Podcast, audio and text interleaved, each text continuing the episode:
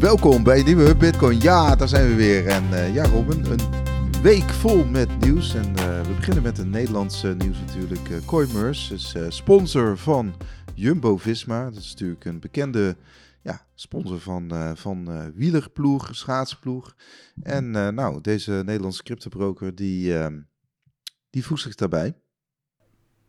Als, ja, opvallend deal. Tegelijkertijd... Ja misschien wel een goede match. Uh, Coinmerce uh, waarschijnlijk op zoek naar uh, meer exposure. En Jumbo-Visma, die moeten een tijd nog uitzitten, want die stoppen er 2024 mee. Einde? Ja, in ieder geval als hoofdsponsor inderdaad. En, nee, okay. ja, en ze, ze, ze komen er nog op terug of ze als normale sponsor zeg maar aanblijven. Ja. Ja, vaak komt er een hele hoop dingetjes voorbij waarvan ik zoiets heb van nou, dat boeit me niet zo qua extra actie hieromheen. Maar de bonussen uitbetalen in bitcoin, dat doet het bij mij altijd wel goed. Ja. Dus als... Ik meen eh, dat uh, Sparta een tijdje terug ook zo'n deal had. Oh, ja. Ik weet niet of ze dat dit jaar nog hebben, maar dan uh, worden ze nu uh, Bitcoin rich. Ja, Die gaan heel goed op de ranglijst staan. PSV had het volgens mij ook met Eddie Coin Direct. En hm. ja, geen idee hoe dat werkt. Dus als Roglic de Tour wint, dan krijgt hij misschien ook een beetje Bitcoin. Zoiets.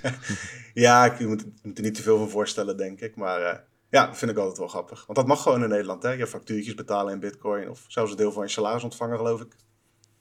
Ja, ja. Hoewel, ja, uh, het eh, minimumloon moet sowieso nog in euro's en alles wat erboven zit. Ja, het laatste wat ik ervan gehoord heb. Maar misschien is dat ook alweer veranderd, dat weet ik niet. Ja. Mocht je het willen, vraag het aan je boekhouder. Precies, dus... Uh, nou ja. Heeft hij weer een hobbyprojectje voor in het weekend. Coinmerce uh, ja, is een bekende naam natuurlijk ook uh, gewoon uh, geregistreerd bij de Nederlandse bank. En ja, een van de vele brokers die Nederland kent natuurlijk. We hadden ook nog Betonic in het nieuws. ook eigenlijk volgens mij uit mijn hoofd een van de eerste of de eerste inderdaad waarmee je dus bitcoin kon kopen in, in Nederland. Een beetje op via, de, via Ideal moet ik zeggen. Zij hebben een docu uitgebracht over de eerste tien jaar bitcoin in Nederland. En. Ja, ze bestonden vorig jaar dus tien jaar. En nu is die docu afgemaakt en gelanceerd. Gewoon op hun website bitcoin.nl kun je het zien.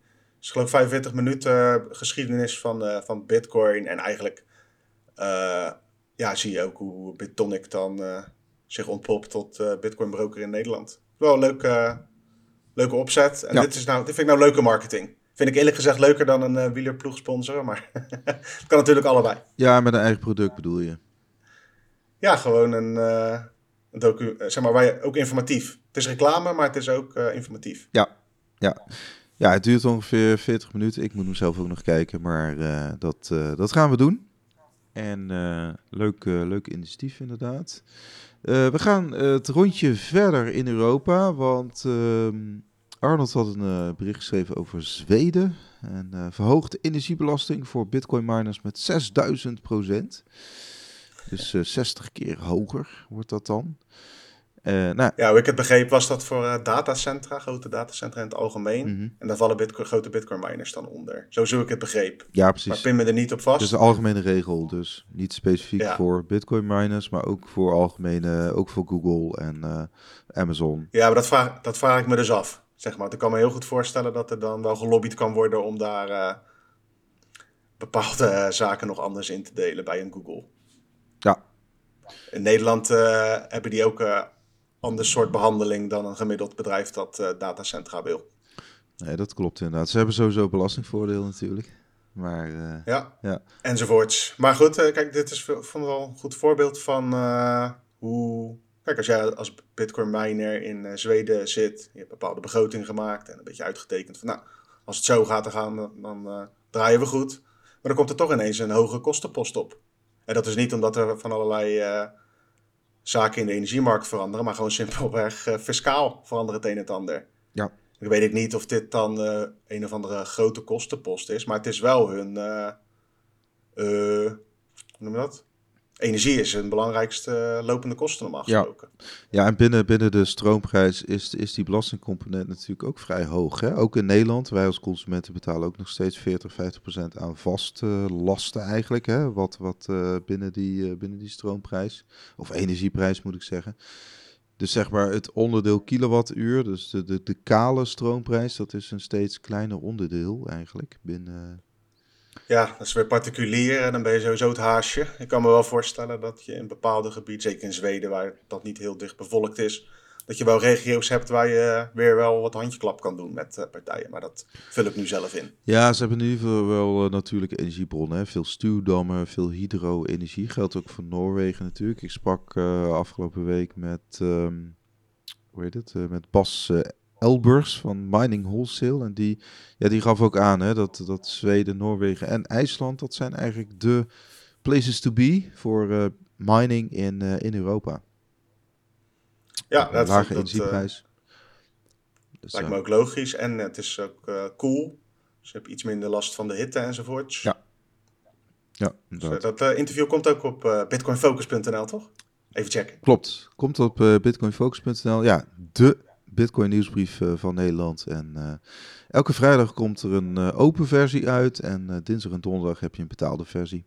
Dus Go check it out, bitcoinfocus.nl. Met de code welkom bij Focus kun je de eerste maand al voor 1 euro uh, premium uitproberen. Ja. Dat was even het uh, commerciële rondje. Inderdaad, Terug naar het nieuws. Probeer het inderdaad een keer uit. Je kunt altijd uh, per maand weer opzeggen hè, als je dat nodig acht. Um, we gaan de wereld rond. we gaan naar... Bitcoin bereikte in Argentinië en Turkije weer een all-time high.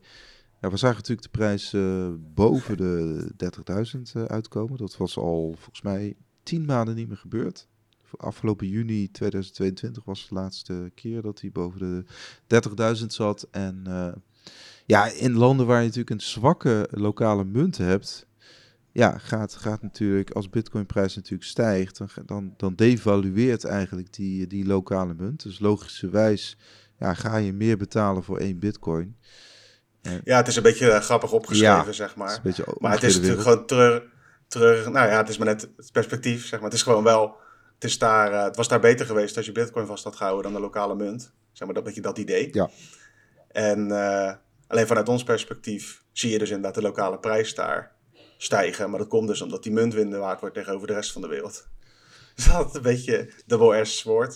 Het is heel treurig eigenlijk, maar het laat wel goed zien waardoor, waarom er een, uh, een vlucht is in de wereld. Nou, niet per se naar Bitcoin, maar bijvoorbeeld naar de Amerikaanse dollar. Want daar, als je dan toch uh, wat vast moet houden, dan maar dat ding in plaats van uh, de Turkse lira. Ja, eigenlijk, Alleen, kunt zeggen, de Bitcoin... dat wordt steeds moeilijker gemaakt.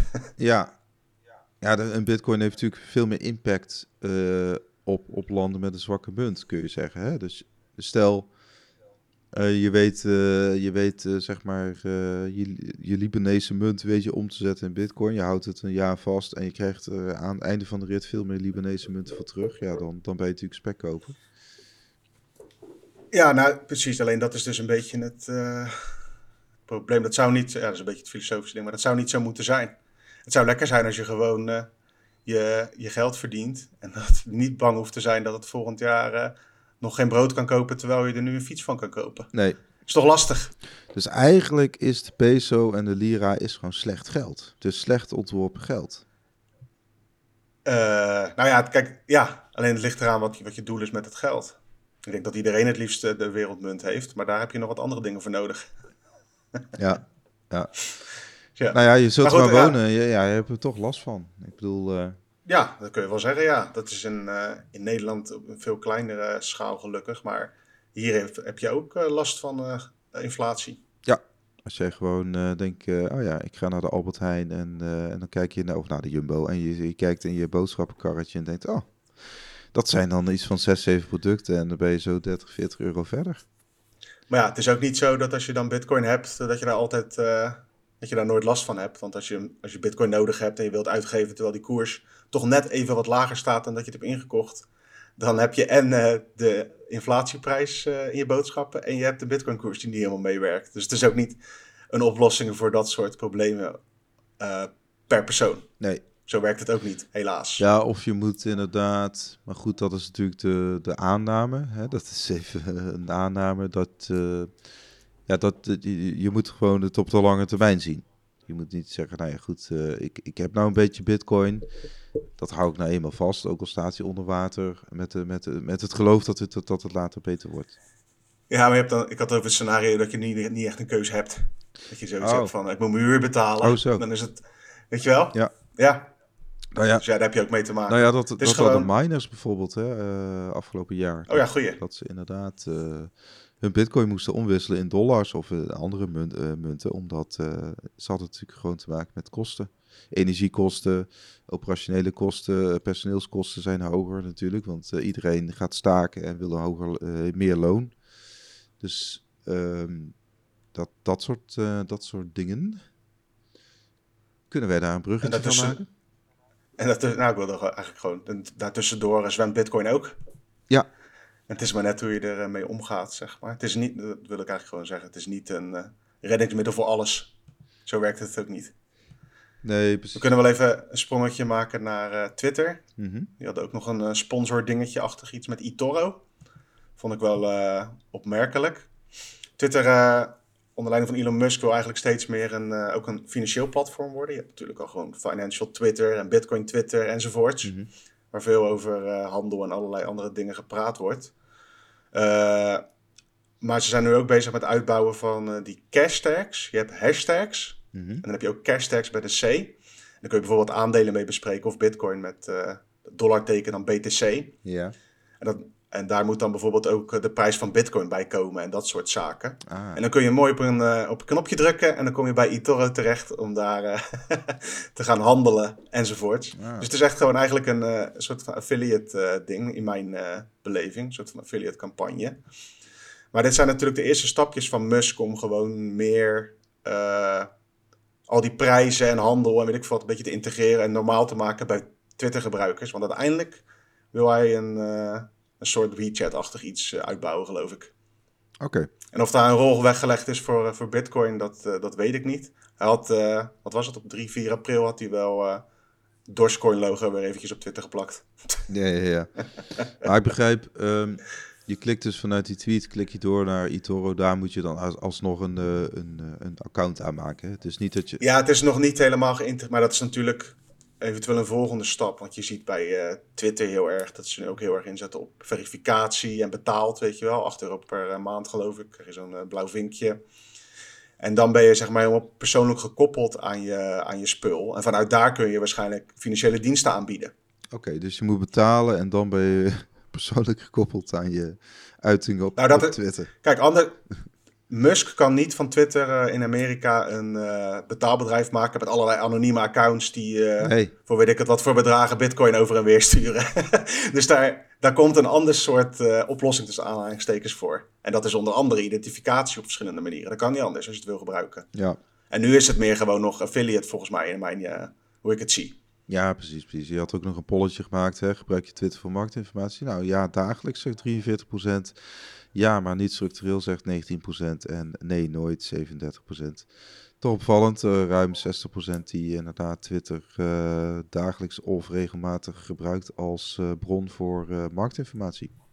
Dat zijn dan Ja, het toch... is voor mij ook een van de dingen die ik vooral, als ik dan op Twitter zit, dat er nieuws voorbij komt. Zeg maar breaking nieuws of nieuws wat besproken moet worden, zeg maar. Ja, Het is niet per se dat ik mensen volg en dat ik denk van zo, dat is, daar vol- die volg ik helemaal. En wat ze zeggen, dat, daar ga ik alles van lezen enzovoorts. Maar meer van, er komt wel veel, voor mij in ieder geval, langs waar we dan wat mee kunnen.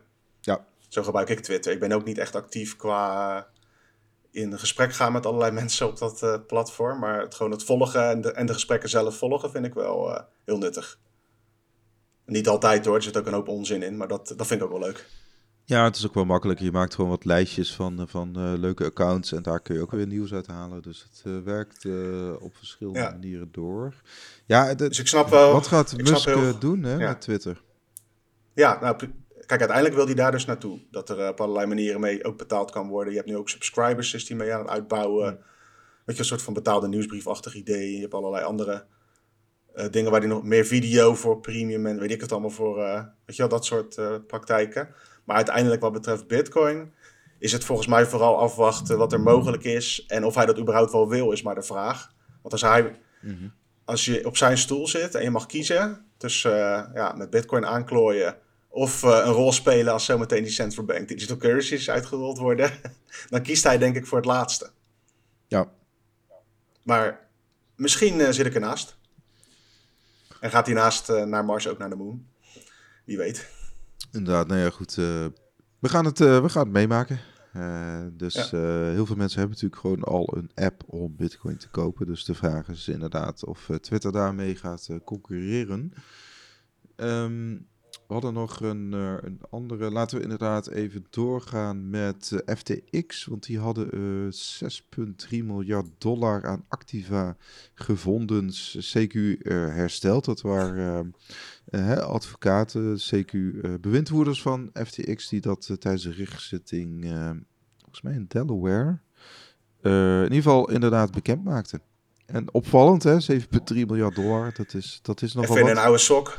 Ja, en hoe dat nou precies in elkaar zit, dat weet ik niet. Maar goed, ze hebben denk ik alle accounts die onder de FTX Group viel. Ook misschien accounts die men privé gebruikte, hebben ze gewoon op één hoop geveegd. En uh, dat opgeteld. Of zoiets. Ja, ik vind het altijd verwonderlijk hoe dit werkt. Ik denk ook wel dat het te maken heeft met de huidige markt. Ja, het is natuurlijk ook gestegen. uh, het is ook gestegen. Ja, dat al die tokens, uh, want heel, heel, veel bitcoin hadden ze geloof ik niet maar allerlei ander spul, dat, dat daar nog wat uh, mee, uh, mee gebeurd is. En dat hebben we toen vorig jaar ook wel geroepen. Hè? Dat er bepaalde partijen zijn die dit ook zo lang mogelijk proberen uit te stellen. Ja. In de hoop dat die koers weer een beetje opveert. Zodat je uh, bijvoorbeeld je, je openstaande schulden in dollars op een gegeven moment wel kunt vereffenen door een deel van al die crappy tokens te liquideren. Ja. Dat weet ik niet precies, maar het is meer een. Eh, en zou dat ook over een doorstart? Dat vond ik eigenlijk nog het raarste. Wel, dat merk is toch helemaal kapot? Of is een doorstart meer van uh, we bestaan nog even en we gaan het allemaal goed afwikkelen? Uh, geen idee. een doorstart, wil zeggen gewoon dat je ook gewoon nieuwe klanten wil gaan werven natuurlijk. Ja. Want anders blijf je, blijf je gewoon een beetje in de, hoe noem je dat, de afwikkelfase. Dat je, ja, je, je, je, je, hebt gewoon met de schuldeisers te maken. En daarna dan, uh, ja, het is officieel failliet. Maar een doorstart wil zeggen dat, dat je dus uh, geen, niet meer de status van failliet hebt. Geen... Ik pak een tijdje terug iemand die had echt nog 3, 4 euro toen daar staan. En die had ook wel berichten gekregen over dat hij de schuldeiser was. Ook over die kleine bedragen. Oké, oké. Dus, ja. ja. mocht, je dat, mocht je de naam bekend voorkomen en je weet niet zeker of je er wat geld hebt staan, uh, gaat wel even checken, want misschien uh, kun je er nog wat mee. Ja, we hebben natuurlijk ook. maar ja, de, de, de, verwacht er niet te veel van. Nee.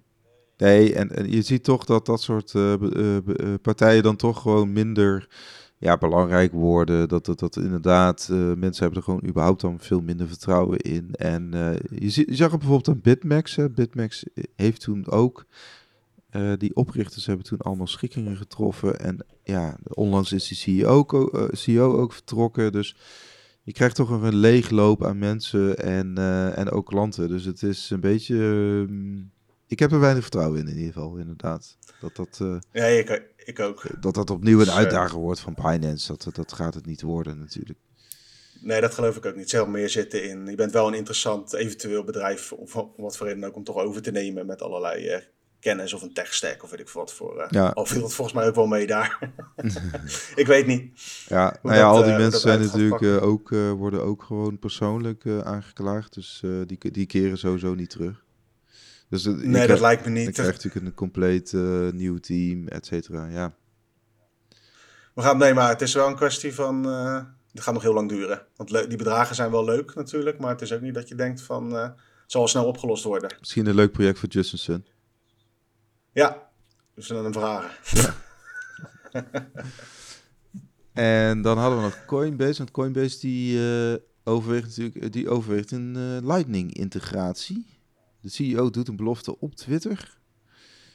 Uh, dat zij in ieder geval een stap gaan zetten naar Lightning. We hebben natuurlijk al Kraken, Bitfinex, die hebben een Lightning-node. En nu, nu was blijkbaar Brian Armstrong, die, die ook zegt van Lightning is great and sometime we will integrate. Ja. ja. dus het is een kwestie van als het kan en als het uh, business-wise effectief is. Ja. Dus als op een gegeven moment de industriestandaard is dat je via Lightning uh, Bitcoin op kunt nemen als je het snel wil, ja, dan moet je als Coinbase op een gegeven moment die dienst ook aanbieden. Maar zolang dat niet het geval is, zie ik uh, zo'n moloch van een bedrijf niet per se heel groots inzetten op Lightning. Al zullen ze allicht wel een team hebben die daarmee bezig is. Ja. Nou ja, wat, Toch? Ik denk, ja. Wat zijn... Want kijk, als je, sorry, als je dus Lightning uh, uh, gaat faciliteren, dan heb je als Coinbase ook te maken met weet ik hoeveel regels waar je aan moet voldoen. Ja. En op Lightning is Bitcoin gewoon minder makkelijk te volgen dan wel niet op een gegeven moment als je het goed aanpakt en hebt ontvangen. Uh, dat is voor een bedrijf als Coinbase die pretenderen helemaal volgens de regels te werken en ook zelfs surveillance software leveren aan andere partijen, is dat ook gewoon niet in hun best interest om dat zo toe te passen. Klopt. Als jij onder vuur, als jij uh, onder een vergrootglas ligt in Amerika door allerlei toezichthouders, zijn ook beursgenoteerd, dus je moet het een en ander delen elke kwartaal, dan uh, ga je niet zomaar zo'n risico nemen waarop, waaruit blijkt dat straks een of ander boefje uh, met honderden lightning transacties heel veel miljoenen heeft weggesluist of zo via Coinbase. Dan, dan, dat is het risico voor hun niet waard. Dus er kan, er kan wel geroepen worden, maar ik zie dat niet zo snel gebeuren. En waarom, kijk, want je kunt zeggen, ja, Kraken, Bitfinex en Bitstamp uh, doen het wel. Die hebben natuurlijk ook gewoon wel te maken met, met vergelijkbare regels. Bedoel. Ja, maar dat zijn misschien ook uitdagers. Ja. Ik heb, het is gewoon, uh, ja, ik weet niet, hè. Voor hetzelfde geld komen ze volgend jaar gewoon met een heel uh, mooie Lightning-dienst. Maar ik zie ja, ik als marktleider ben je toch minder geneigd om dat soort dingen uit te proberen. Binance zie ik dat ook niet zo snel doen. Ja. Ja, wat zijn de voordelen eigenlijk? Hè? Volgens mij zit hem dat voornamelijk in de kosten natuurlijk. Want het is natuurlijk goedkoper om bitcoin te versturen via Lightning dan on-chain. Ja, ik zie het vooral gewoon als een dienst aanbieden. En als er voldoende partijen die dienst willen afnemen, dan is het interessant. Of je wil er alvast klaar voor zijn voor als, het daar, als dat het geval is. Ja. Als bedrijf. Nee, maar even, even heel technisch, hoe, hoe werkt het dan? Dus stel, ik heb een node en, en, en Coinbase heeft een node, dan zou ik, dan zou ik dus gewoon, dan zou Coinbase mij bitcoin kunnen, kunnen sturen, satoshis kunnen sturen via hun node naar mijn node. Ja, zeg maar in theorie kun je dus dan, uh, wat dus al kan bij verschillende partijen, is dat je zegt van, hé, hey, ik wil mijn bitcoin opnemen. Weet je wel, je hebt, eh, stel je hebt, een, je hebt uh, voor 20 euro aan bitcoin gekocht. Nou, je wil, dat, je wil dat opnemen. En dan heb je de optie via Lightning. Nou, dan volg je al die stappen hoe je je bitcoin kunt ontvangen. En hetzelfde geldt voor gewoon de normale transactie on-chain. Ja. Alleen on-chain uh, heb je de kans dat die uh, duurder uitvalt, omdat het even druk is op het netwerk en toch binnen een uur uh, verwerkt moet worden, wat vrede dan ook, noem maar wat. En bij Lightning kan dat allemaal razendsnel goedkoper, ervan uitgaande dat die fee niet te hoog wordt vanuit een Coinbase die, die, die ze nou kunnen rekenen. Ja. Alleen, ja, dat weten we allebei ook. Van hoeveel mensen willen dat nou op dit moment, Lightning? Nou ja, er, zijn, er is ja. een groep, groep echt- mensen die er heel actief mee bezig is. Maar het is echt niet zo dat een gemiddelde, de gemiddelde lezer of luisteraar van onze podcast... is er waarschijnlijk niet van op de hoogte hoe dat precies moet. Nee, precies. Dus ik vraag me inderdaad ook af, maar dat, zou, dat kun je volgens mij gewoon... ehm, Het is ook niet nodig, hè? Want eh, er gebeurt genoeg op Lightning eh, met allerlei andere zaken. Het is vooral, mocht het ooit eh, een standaard worden... dan is het aan Coinbase om aan te haken. Je hebt bijvoorbeeld Ride the Lightning. Even kijken. Nee, je, zou, je zou inderdaad kunnen nagaan hoe nu bijvoorbeeld die nodes van, eh, van Bitstamp of, of, of van Bit, Bit, Bit, Bitfinex, wat, wat die nou aan volume eigenlijk eh, verwerken eigenlijk op, op Lightning. Dat zou je kunnen nagaan. Nou, dat is, dat is Ja, maar uiteindelijk is dat ook, zijn dat ook toch niet te ontwikkelen waar Lightning om draait, zeg maar. Hmm. Het zou jammer zijn als straks blijkt, eh voor vijf tot tien jaar, dat het vooral dat soort eh, uiteindelijk providers zijn die eh, op Lightning eh, belangrijk zijn, zeg maar. Het zou mooi zijn als het meer, eh, meer peer-to-peer blijft. Ja, ja. Dus voor mij mag, mogen ze ook best even wachten. ja, precies. Ja, het staat ook nog een beetje in de kinderschoenen, hè? Want eh, hoeveel eh, BTC zitten nu op Lightning? Dan heb je het echt over... Even... Ja, dat zijn altijd een beetje, die metrics kloppen nooit helemaal, zijn meer schattingen. Ja, Maar het gaat in ieder geval niet over eh, honderden miljoenen of zo. ja 162 miljoen. Of wel? Oké. Ja, dat is eh, vergeleken met eh, 162. de wereld niks. Nee, Maar tegelijkertijd, eh, voor bepaalde mensen werkt het wel al. Weet je wel, als jij podcast aan het luisteren bent via Podcast Index, podcast 2.0, dan kun je SAT streamen naar, naar luisteraars. Of naar, naar, ja, naar luisteraars of naar Ja. podcasters. Ja. Dat bedoel, er zijn al mensen die dat gebruiken. En er zijn ook vooral Amerikaanse podcasts die daar best wel niet per se groots mee verdienen, maar wel gewoon elke week een paar sats ontvangen van allerlei luisteraars. Dus dat, het bestaat al, alleen het is nog niet grootschalig dat je denkt van eh, de grootste platformen moeten dit per se aanbieden in hun diensten. nee, nee. Nee, inderdaad. Dus Want je ziet Spotify het ook niet doen. Streaming sats voor de artiesten. nee, nog niet. Dat, moet, dat gaat echt van iemand anders moeten komen. Ja, Nou, we zijn nog niet zover dat die bestaande partijen, die zien er gewoon de, simpelweg de noodzaak niet. Het, is het, een beetje hetzelfde als banken, als de ABN AMRO zegt, ja, weet je, we krijgen zoveel vragen, we krijgen gewoon honderden, misschien wel duizenden vragen per dag van hoe kan ik uh, nou eindelijk via jullie bitcoin kopen, want ik, ik vertrouw jullie, hè, ik ben al 40 jaar klant en ik vertrouw, uh, ik noem maar wat, ik vertrouw al die nieuwe brokers niet. Ja, als, ze dat, ja, als, de, als, die, als die push zeg maar echt komt vanuit de klanten, ja, dan, dan moet zo'n ABN AMRO wel. Dat zie je ook vaak in de communicatie toch wel van banken. Van joh, we gaan deze dienst ook aanbieden mede door de vraag. Ja.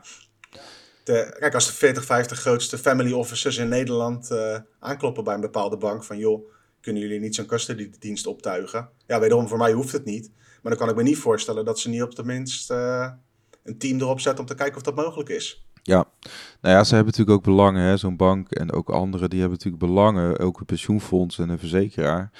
Ja, die hebben natuurlijk ook allerlei andere assets op een balans. Dus op het moment dat zij openlijk uh, gaan zeggen, ja, wij staan achter Bitcoin, dan gaat het direct, uh, heeft dat invloed op hun portfolio. Namelijk, ja, dan gaan we dan vluchten mensen uit de, uit de euro, of ze vluchten uit uh, obligaties, of ze vluchten uit, een ander, uit ja, grondstoffen het zou een overweging kunnen zijn om het niet te doen. Maar je wil ook niet. Uh, je wil de eerste zijn als het gebeurt. Dat is een beetje het gekke. Ja. Het spelletje. Nou, je ziet in Duitsland... Dat is een beetje de aanname hè, van een succesvolle toekomst voor Bitcoin. Dat je dus niet uh, als een van de laatste wil aanhaken.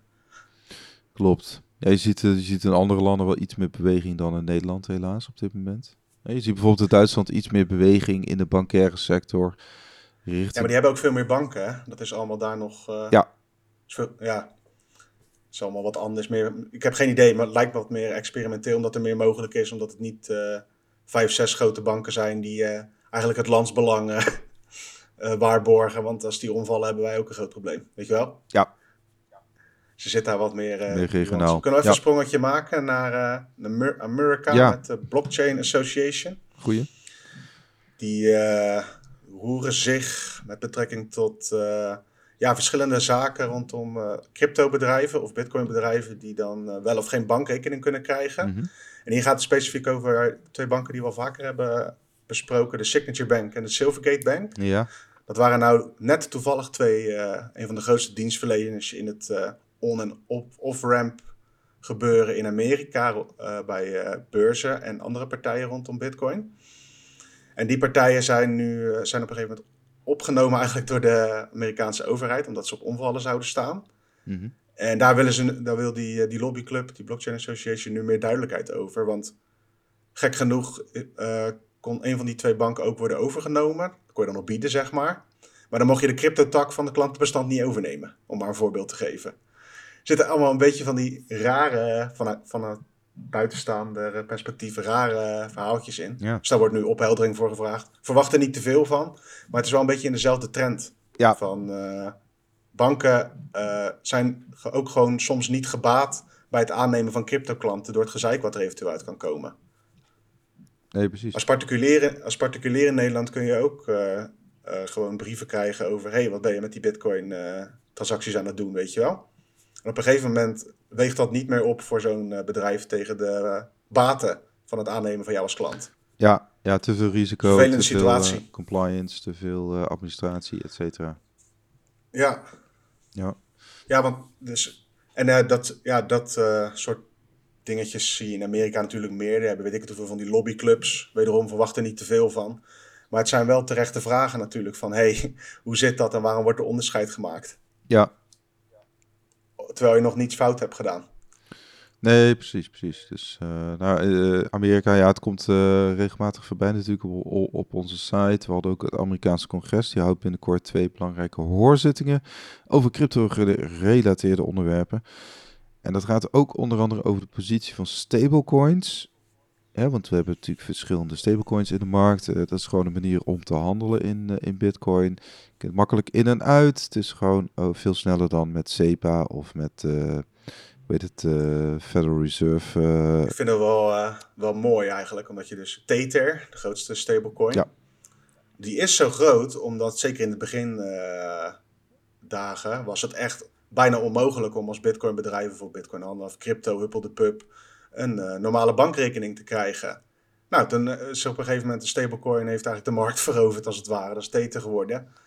En die is eigenlijk gewoon het, in het gat gesprongen wat al die banken nalieten in het ouderwetse dollarsysteem. Mm En zij hebben een manier bedacht om sneller van die dollar tokens heen en weer te pingpongen. En daarom is het succesvol. Ja. Juist omdat er zoveel frictie zit tussen de nieuwe wereld, om het zo maar even te noemen, en de bankenwereld. Nee, precies. En dat, lijkt dus alsof... wie schuld is dat? nou, het, het, is gewoon een... Uh, het zijn natuurlijk gewoon uitdagers die een beetje buiten het systeem uh, opereren. Zoals Tether en ook Binance. Ja, en, schaduwbanken. Ja. Binance vind, alleen, ik vind, alleen, uh, CZ vind ik meer een piraat. ja, klopt. ja. Nee, dus... en, nou ja, je ziet dat die, die twee werelden gewoon steeds meer... Die, die moeten wel op de duur gaan samenwerken. Dus die moeten wel uh, naar elkaar toe gaan groeien. Dus weet je wel, ze, ze komen er ook wel achter dat... Um, ja, een verbod helpt niet. Nee, je, kunt, je kunt alles wel gaan verbieden. Maar uiteindelijk heb je dus gewoon een, een steeds grotere groep mensen die dit soort geld wil. En dan, ja, dan moet je, je moet er wel mee gaan samenwerken. Nou, dat is in Amerika in ieder geval wel uh, bezig. Tenminste, ze gaan kijken hoe kun je het reguleren. Hè? De, de... Zeg, samenwerken zou ik het niet noemen. Nee, nee. Er is maar één doel en dat is die, uh, de, de, echte tussen aanhalingstekens good American dollar. Ja. En die moet niet uh, op de Tron blockchain via Tethers heen en weer gepingpongd worden. Dat moet toch echt op een andere manier geregeld worden, vinden zij dan. Ja, ja. Nou, ze zitten ook wel natuurlijk, uh, je hebt het dan over de dollar, er komt natuurlijk een digitale dollar aan. En dat, dat schurkt natuurlijk heel dicht bij een, uh, een synthetische dollar, uh, zoals we die kennen in de bitcoin-wereld, dat bedoel ik. Ja, ja dat, dat klopt inderdaad, ja. En daar, en daar, en dus daar ik... gaan ze nu in het congres over, hè, van wat voor eisen moeten we daar stellen, wat voor kapitaaleisen moeten bijvoorbeeld een Tether en een Circle, wat moeten die hebben? Ja, dat, wordt, dat gaan we echt nog heel veel horen nu. Want de komende jaren worden heel veel ook van die internationale regels zoals in Europa uitgerold.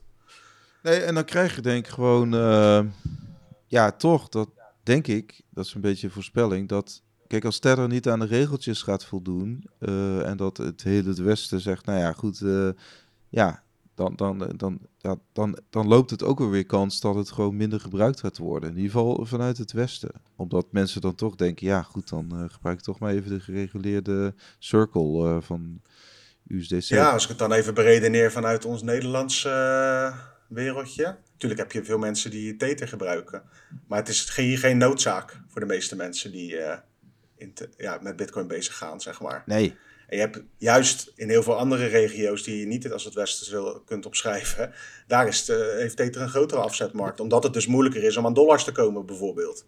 Ja, daar, daar dus het, het is, wel een functie, inderdaad. Ja, dus het is maar net functie. hoe je het bekijkt. Van ja, er komt er straks met een pen en streep, uh, Tether, je moet hier en hier aan voldoen. Maar ga het maar eens handhaven, zeg maar. Zij, zij leven al ja, over die edge eigenlijk, wat betreft uh, wat ze aanbieden. Dat is gewoon uh, de grootste wereldwijde schaduwbank ooit. Dus ja, succes, prettige wedstrijd, zou mijn vader zeggen. Inderdaad, het is gewoon de schuld van de Rabobank. Uit, altijd, daar komt het eigenlijk wel op, uh, wel op neer. Maar dat getouwtrek ga je dus overal zien. En in Europa heb ik het idee dat dat meer achter de schermen uh, speelt. En uh, in Amerika bereikt toch ook wel veel ons ook gewoon. Ja, ja dat, dat, dat, we zijn natuurlijk een soort ja, uh, onderafdeling van, uh, van Amerika, toch? In ieder geval. nou ja, het is wel uh, wat Big Daddy Amerika bepaalt nu. bepaalt wel veel van het sentiment, in ieder geval in ons deel van, van het wereldje. Tegelijkertijd, ja, als je het van, vanuit Nederland of misschien Europa bekijkt, van er liggen dan, als Amerika allerlei steken laat vallen, dan liggen daar toch kansen, zou je zeggen, als continent. Ja, ook. Maar je hebt in Amerika zelf, uh, dan maak ik even een bruggetje naar een volgend nieuwtje, uh, mm. dat die Amerikaanse presidentskandidaat Robert F. Kennedy, ja, beroemde mm. achternaam natuurlijk, volgens mij is hij ook familie van... Uh, ja, laten we hem neefje noemen, maar zoiets. Ja, maar um, die ziet Bitcoin als een ontsnappingsroute binnen een afbrokkelend financieel stelsel. En in zijn ogen gaat de bubbel zeker barsten. Je hebt natuurlijk, volgens mij eh, komt deze uit Florida ook. Je hebt natuurlijk ook eh, gewoon ook politici in Amerika, je ziet het in Texas ook, die natuurlijk heel erg van het vrijheid, weet je wel. En Bitcoin anticipeert aan die vrijheid. Bitcoin is freedom. En dat, ja, dat is in ieder geval de marketing die ze ervoor gebruiken. Ja, en, en ook heel kritisch op uh, in ieder geval die centrale digitale bankmunt die eraan komt vanuit de Federal Reserve. Ja, want deze Kennedy die wil dan die wil runnen voor de democratische ticket.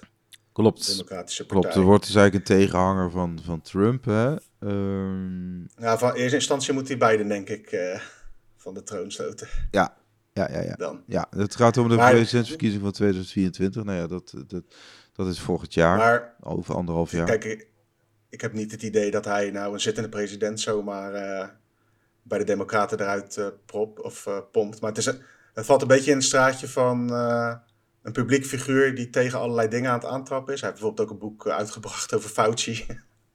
Moet je maar googlen als je er zin in hebt. Maar ehm, hij trapt dus eigenlijk tegen CBDC en weet ik wat allemaal aan. En dan is de talking point Bitcoin is heel logisch. Dat je uh, pak daar mogelijk een nieuwe doelgroep mee. En tegelijkertijd de mensen die hem al volgen en een beetje, een beetje met hem meegaan, die zijn ook al van de school van alles wat de Amerikaanse overheid op dit moment doet, is niet de bedoeling. Ja. Nee, dus... dus het is op zich een logische match voor die Amerikaanse politieke campagnes. En dat is op zich wel opmerkelijk eigenlijk, als je erover nadenkt. Ja. Want uiteindelijk zijn al die politici ook gebaat bij gewoon de Amerikaanse dollar die zijn best blijft doen hoor. Nee. Ook Kennedy. Zeker, en uh, hij heeft waarschijnlijk ook heel veel dollars. En, en um, geen idee of hij überhaupt bitcoin heeft. Maar inderdaad, het, het kan gewoon een strategie zijn om een nieuwe, nieuwe groep stemmers aan zich uh, te binden. Dat kan natuurlijk. Dat doen politici natuurlijk gewoon. Uh, dat gebeurt in Nederland ook. Dat, dat je bepaalde. Hè, je ziet bepaalde politici die, die, die juist ook zeggen: hè, we moeten een eigen munt. Of uh, die juist ook heel erg die talking points proberen te pakken van, van jongere generaties. Hè? Kijk jij wel eens van die debatten van Amerika? In die verkiezingsstrijd en zo? Ja, tijdens de verkiezingsstrijd wel, ja. Ja. Als ze, dan, uh, als ze dan tegen elkaar gaan debatteren en hij begint dan Bitcoin en het woord van Satoshi te verkondigen, kijk, dan wordt het leuk. Ja. Maar nu is het gewoon nog een campagneslogan. ja, dat is ook weer zo. Een van de meest uh, gerenommeerde uh, investeerders is Ray Dalio. Er zijn er volgens mij hele boeken over geschreven je hebt natuurlijk Warren Buffett, maar volgens mij Ray Dalio, die, uh, die komt er ook wel in dat rijtje voor. Uh, het is een, een uh, edelmetalen man, hè? dus een goldbug. Dus het, het, het, verbaast ook niet dat hij Bitcoin niet ziet als een heel slecht alternatief voor goud, zegt hij dus ook. Hij ziet hem wel als slecht alternatief. Toch? Het is een ja. slecht alternatief, inderdaad. En ja, hoe komt dat? Nou, hij noemt bijvoorbeeld het is een slechte store value, want het is te, te volatiel. Het is een slechte medium of exchange. Um, hè, vanwege die volatiliteit en uh, vanwege ja, het, uh, het aloude argument, er is geen intrinsieke waarde. Um, en hij verwijst eigenlijk naar goud als zijnde, je hebt uh, dollars, je hebt euro's. En, en daarnaast hebben centrale... Hij denkt ook dus dat centrale banken bitcoin te risico vinden om op hun, in hun reserves op te nemen. Hè, zoals met goud wel gebeurt. Bijvoorbeeld Rusland en China hebben heel veel goud uh, gekocht de afgelopen decennia. Um, ja, ja, dat is een mening. Ja, het is een beetje zo'n. ik, snap, ik snap het wel vanuit zijn kant, zeg maar vanuit zijn, ja, het is logisch. zijn geschiedenis, zijn, ook zijn ja, uh, visie op de markt natuurlijk. Uh, het zou, het zou heel verbazingwekkend zijn dat als je, als je zeg maar decennia lang met iets bezig bent en dan ineens zegt van nou, ja nee, maar dit, uh, dit is veel beter. En, ja, maar dat zijn wel de grootste klasbakken als het ook echt zo is natuurlijk. Als je dat wel kunt inzien. Want goud, ja. maar gold, goldbugs van niet zo heel veel over gelezen of geluisterd hoor. Maar die hebben eigenlijk altijd, altijd een beetje dezelfde talking points als, als Bitcoin is nu. Alleen, toen was Bitcoin er nog niet en nu wel. En heel veel dingen die goud mm-hmm. doet of deed, dat kan Bitcoin ook, of beter. Bijvoorbeeld de absolute schaarste van er zijn 21 miljoen Bitcoin. Bij goud is dat afhankelijk van gewoon simpelweg de productie. Dat verandert constant. Ja. Nou, daar kun je wat van vinden, of dat goed of slecht, maar dat zijn gewoon twee verschillende dingen. En als jij uh, op zoek bent naar een uh, neutraal geld, dan kun je met een iets ander checklistje uitkomen bij Bitcoin in plaats van goud. Alleen bij hem is dat dus niet die kant op gevallen. En ik denk eigenlijk vooral, uh, the future is now, old man.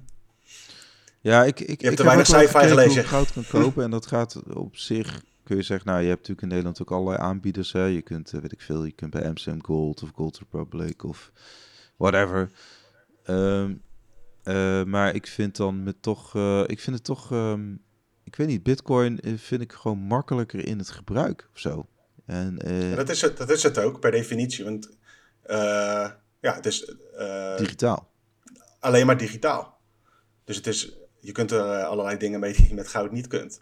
Het enige wat ik wel met goud vind, en dat, dat is wel zo, als je echt kritisch kijkt naar goud, dan kun je dat makkelijk, nee, je kunt het anoniemer gebruiken dan uh, Bitcoin. Je kunt het niet makkelijk een uh, vliegveld mee in- en uitnemen, maar je kunt het wel echt anoniem aan elkaar geven. Als wij morgen mm -hmm. ergens afspreken zonder mobieltjes enzovoorts en ik geef jou een goudklomp, dan is dat heel moeilijk te achterhalen waar dat goudklompje is gebleven. Ja. En bij Bitcoin zijn er wel heel veel analisten en analyses op los te laten om je uiteindelijk toch te pakken vaak. Beetje zoals met cashgeld. Dus als ik een, een, ja. een goed gevulde sporttas aan jou geef, maar als ik anoniemer uh, iemand wil betalen in Australië, dan doe ik dat toch echt liever met Bitcoin dan met goud. dus het is maar net uh, de use case die je ervoor zoekt. Ja. ja. Ik vind het altijd wel, ik vind het wel, wel leuk om naar te luisteren tegelijk. Want ik, de meeste talking points, uh, daar kun je ook wel wat mee. Alleen die laatste stap van wat dan de oplossing is, is bij de een goud, bij de andere central bank digital currency. En wij met onze oranje bril denken toch eerder aan Bitcoin. Ja. Bitcoin is het nieuwe goud. Of zoiets. Uh, we hadden nog een opmerkelijk nieuwtje om misschien even af te sluiten. Dat is uh, Do Kwon en consorten. Die is natuurlijk een tijdje ja. geleden opgepakt in Macedonië. Of wat was het? Montenegro. Ja. En hij heeft nog tientallen duizenden bitcoin naar zijn advocaten gestuurd, begrijp ik? Nee, nee, nee. Nee, nee, nee. Hij heeft uh, net voordat uh, Terraform Labs omviel, dus dat hele stablecoin gedoe, even voor het samenvatting, uh, ze hadden ruim 80.000 bitcoin ingekocht om hun stablecoin stabiel te houden. Dat lukte niet. Dekking, dat is de korte samenvatting. En eigenlijk net voordat het soortje echt in elkaar stortte, werd er nog 7 miljoen dollar betaald aan een of ander advocatenkantoor. Ah, oké. Okay. En daar zijn nu vragen over gesteld. Nou, dat is dus typisch zoiets van, uh, oh, het gaat toch echt mis. Laten we nog eventjes, want het is niet ongebruikelijk, denk ik, om af en toe eens een advocatenkantoor in te Het was geen anonieme transactie. Nee, maar net voor uh, de implosie uh, werd er dus 7 miljoen betaald aan Kim en Chang, advocatenkantoor in Zuid-Korea. En dat wordt nu ook meegenomen in die zaak. Dus, ze zijn nog niet uitgeleverd, want zowel, Zuid zowel de Verenigde Staten als Zuid-Korea willen ze hebben. Dus dat wordt internationaal getouwtrek. Inderdaad, er wordt even een muntje opgooien. Kop of munt. Ja, ik, weet, ik heb geen idee hoe dat gaat. Maar ik, ik, kan me zo voorstellen dat Amerika, als ze het willen, het voor elkaar krijgt. Maar dat, dat ja, het zijn natuurlijk Zuid-Koreaanse... Ze hebben natuurlijk... Het zijn twee Zuid-Koreanen volgens mij. In ieder geval Do Kwon. Ja. Dus. Ik weet niet wat dan, uh, wat dan hoger telt. Geen idee. Maar uh, echt willen ruilen met hun positie zou ik niet willen. Nee, precies. Nou, Zint voor u begint. Dit was uh, nieuwsoverzicht. we hebben natuurlijk een hele mooie week voor de boeg. geniet van de zon en check het laatste nieuws op bitcoinmagazine.nl. Of ga naar yes. de socials. De socials. En dan hebben we natuurlijk nog deze podcast die je luistert, Hub Bitcoin. Vergeet hem niet uh, te volgen, te liken en te reviewen op het platform uh, waar je luistert. En dan uh, hoor je ons volgende week weer met meer Bitcoin nieuws. Yes. Later. Doei doei.